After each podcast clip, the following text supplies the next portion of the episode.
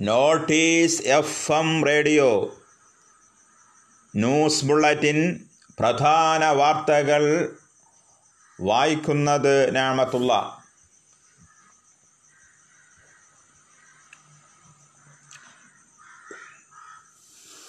സ്വർണക്കടത്ത് കേസിൽ തുടർച്ചയായ രണ്ടാം ദിവസവും മുഖ്യമന്ത്രിയുടെ മുൻ പ്രിൻസിപ്പൽ സെക്രട്ടറിയും മുൻ ഐ ടി സെക്രട്ടറിയുമായ എം ശിവശങ്കറെ കസ്റ്റംസ് ചോദ്യം ചെയ്തു വിട്ടയച്ചു. പതിനൊന്ന് മണിക്കൂർ നീണ്ട നേരമാണ് ചോദ്യം ചെയ്യൽ നടന്നത്.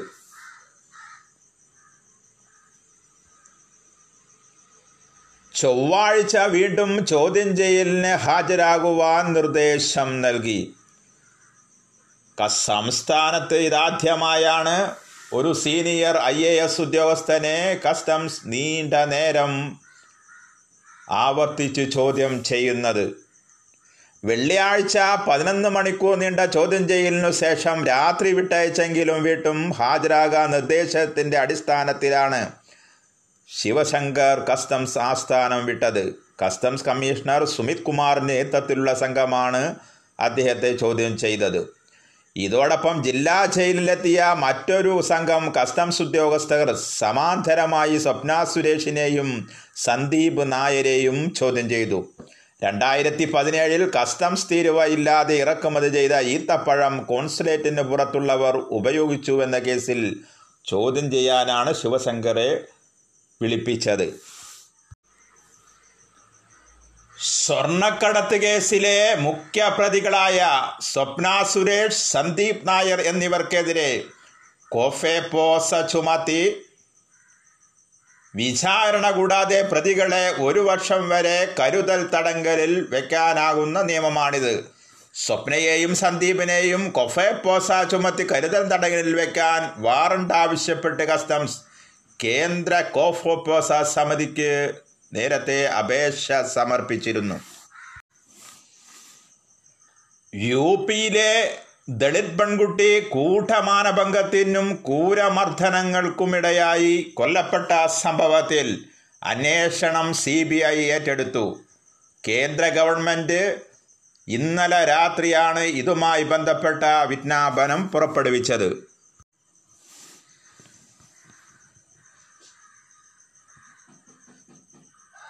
സ്കൂൾ അധ്യയന വർഷം മുഴുവനും ഉപേക്ഷിക്കരുതെന്ന് വിദ്യാഭ്യാസ വകുപ്പ് നിയോഗിച്ച വിദഗ്ധ സമിതി റിപ്പോർട്ട്.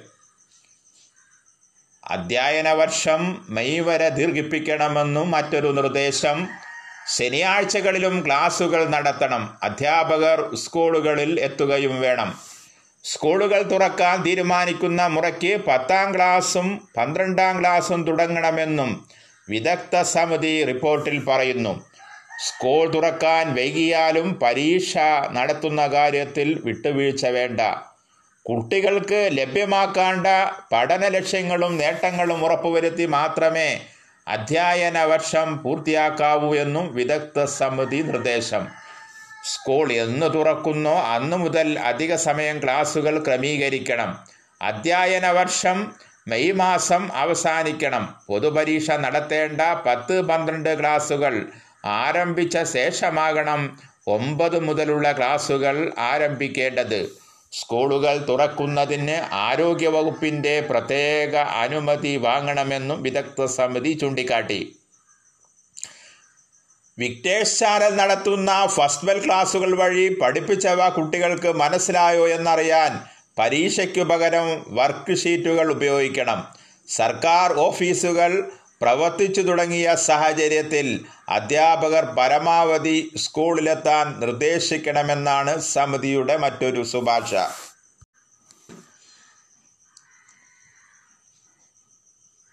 കോവിഡ് വ്യാപനം തടയുന്നതിന്റെ ഭാഗമായി കേരള ഗവൺമെന്റ് പുറപ്പെടുവിച്ച ക്രിമിനൽ ചട്ടം നൂറ്റി നാൽപ്പത്തിനാല് പ്രകാരമുള്ള നിരോധനാജ്ഞയും കോവിഡ് മാനദണ്ഡങ്ങളും പാലിക്കാത്തവർക്കെതിരെ ആദ്യഘട്ടമെന്ന നിലയിൽ മുന്നറിയിപ്പുമായി സെക്ടറൽ മജിസ്ട്രേറ്റിന്റെ ചുമതല നിർവഹിക്കുന്ന ഇരിങ്ങാലക്കുട കൃഷി അസിസ്റ്റന്റ് ഡയറക്ടർ മുരളിയും സംഘവും ഇരിങ്ങാലക്കുട കാട്ടൂരിൽ പരിശോധന നടത്തി.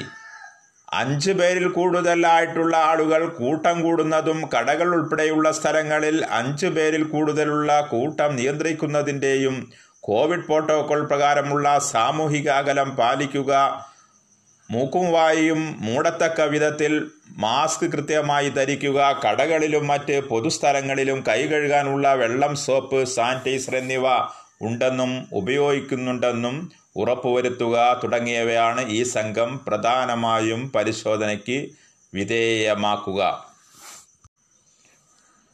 തൃശൂർ ഒല്ലൂർ ക്രിസ്റ്റോഫർ നഗറിൽ പ്രഭാത സവാരിക്കിടെ കുത്തേറ്റ് ചികിത്സയിലായിരുന്നയാൾ മരിച്ചു. ഒല്ലൂർ ക്രിസ്റ്റോഫർ നഗർ വെള്ളപ്പാടി വീട്ടിൽ ശശി എന്ന അറുപതുകാരനാണ് ചികിത്സയിരിക്കെ ശനിയാഴ്ച രാവിലെ മരണപ്പെട്ടത്. സംഭവവുമായി ബന്ധപ്പെട്ട് ഇയാളുടെ സഹോദരന്റെ മകൻ അക്ഷയ്കുമാറും സുഹൃത്തുക്കളും അറസ്റ്റിലാണ്. കഴിഞ്ഞ മാസം ഇരുപത്തൊമ്പതിനാണ് ക്രിസ്റ്റോഫർ നഗറിലെ വൈലോപ്പള്ളി സ്കൂളിന് സമീപത്ത് വെച്ച് ശശിക്ക് സാരമായി കുത്തേറ്റത്. അക്ഷയ്കുമാറും കൂട്ടുകാരും പ്രഭാത സവാരിക്കിടെ ശശിയെ ആക്രമിച്ചത്. നായയെ വളർത്തുന്നതിനെ ചൊല്ലിയുള്ള തർക്കമാണ് ആക്രമണത്തിന് കാരണമായതെന്നുമെന്നാണ് പോലീസ് പറയുന്നത്. പ്രതികളെ സംഭവ ദിവസം തന്നെ പോലീസ് പിടികൂടി കോടതിയിൽ ഹാജരാക്കി റിമാൻഡ് ചെയ്തിരുന്നു. വിശ്രുത ചണ്ടവാദ്യ കലാകാരനും കഥകളി ചെണ്ട ഗുരുനാഥനുമായ കലാമണ്ഡലം കേശവ പൊതുവാൾ നിര്യാതനായി. അദ്ദേഹത്തിന് എൺപത്തൊമ്പത് വയസ്സായിരുന്നു പ്രായം. തൃപ്പൂണിത്തറ ആർ എൽ വി കോളേജിൽ കഥകളി വിഭാഗം ചെണ്ട അധ്യാപകനായിരുന്നു. തൃപ്പൂണിത്തറ പൂർണത്രേശ്വര ക്ഷേത്രത്തിൽ ഉത്സവത്തിന് മുടക്കമില്ലാതെ തുടർച്ചയായി അമ്പത് വർഷം കഥകളിക്ക് ചെണ്ടയിൽ താളമിട്ട് റെക്കോർഡിട്ട ഉടമ കൂടിയാണ് പൊതുവാൾ ആശാൻ എന്നറിയപ്പെടുന്ന ഇദ്ദേഹം. Kerala Sangeetha Nataka academy award Kerala Kalamandalam award Tripunithura പൂണത്രയസ്ര പുരസ്കാരം കലാമണ്ഡലം കൃഷ്ണൻ നായർ സുവർണ ജൂബിലി പുരസ്കാരം മേളാചാര്യ പുരസ്കാരം ഇരിങ്ങാലക്കുട കഥകളി ക്ലബ് പുരസ്കാരം ഉണ്ണായി വാര്യർ പുരസ്കാരം തുടങ്ങി നിരവധി അവാർഡുകളും അദ്ദേഹം കരസ്ഥമാക്കി. കേരളത്തിനകത്തും വിദേശങ്ങളിലും വിവിധ പരിപാടികൾ അവതരിപ്പിച്ചു ശ്രദ്ധേയനായി. രാധാ പൊതുവാൾ വാരസ്യരാണ് സഹധർമ്മിണി. ചിത്ര രാജൻ മദ്ദള വിദ്വാൻ പരേതനായ കലാമണ്ഡലം ശശി എന്നിവർ മക്കളാണ്. കുറ്റിപ്പുറം മലമക്കാവിൽ അച്യുത പൊതുവാളിന്റെയും കോങ്ങാട്ടിൽ കുഞ്ഞുകുട്ടി പൊതുവാൾ വാരസ്യാരുടെയും മകനായി ആയിരത്തി തൊള്ളായിരത്തി മുപ്പത്തൊന്ന് മെയ് പതിനഞ്ചിനായിരുന്നു ജനനം. നാലാം ക്ലാസ് പഠനത്തിന് ശേഷം ചെണ്ട അഭ്യാസനം തുടങ്ങി തായമ്പക വിദ്വാനായിരുന്ന പിതാവ് തന്നെയായിരുന്നു ചെണ്ടയിൽ അദ്ദേഹത്തിന്റെ ആദ്യ ഗുരു.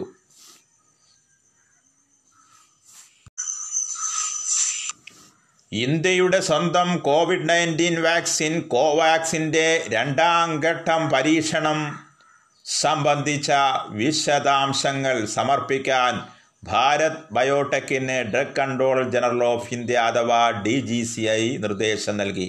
മൂന്നാം ഘട്ടം പരീക്ഷണത്തിന് ഭാരത് ബയോടെക് അനുമതി നേടിയിരുന്നു. ഈ പശ്ചാത്തലത്തിലാണ് രണ്ടാം ഘട്ട പരീക്ഷണത്തിലെ സുരക്ഷാ പ്രതിരോധ ശേഷി തുടങ്ങിയവ സംബന്ധിച്ച വിശദീകരണം നൽകാൻ ഡി ജി സി ഐ ഉന്നയിച്ച ചില സംശയങ്ങളിൽ വ്യക്തത വരുത്താനും നിർദ്ദേശം നൽകിയത്.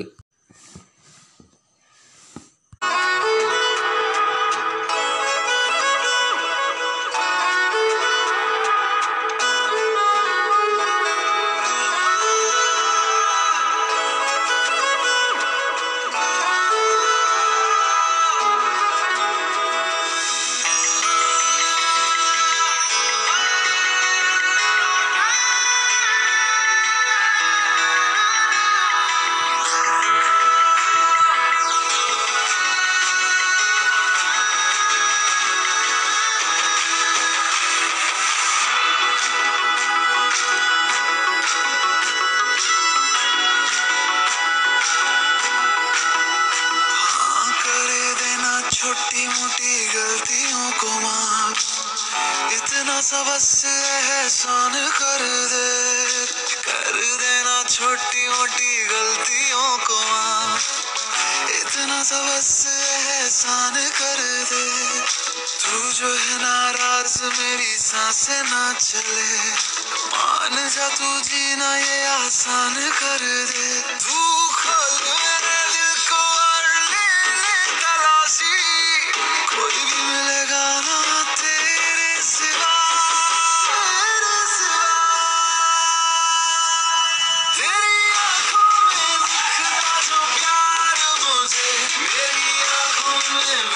to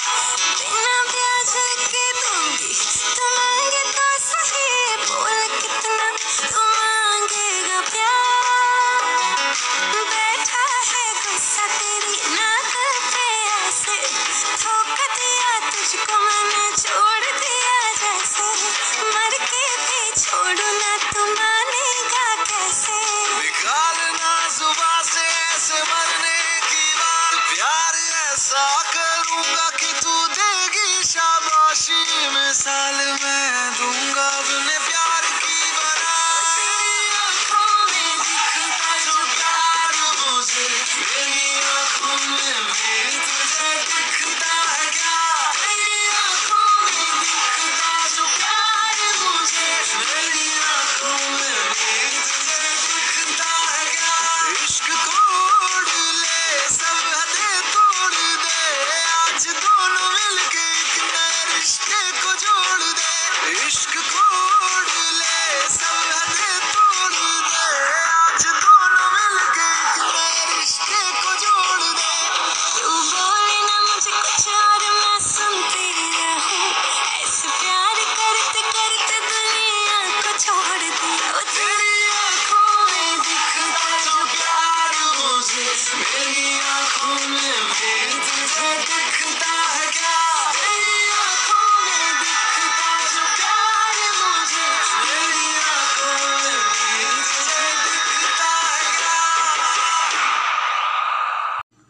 പ്രഭാത വാർത്താ സെഷൻ സമാപിക്കുന്നു. അടുത്ത ന്യൂസ് ബുള്ളറ്റിൻ ഉച്ചയ്ക്ക് കേൾക്കാം.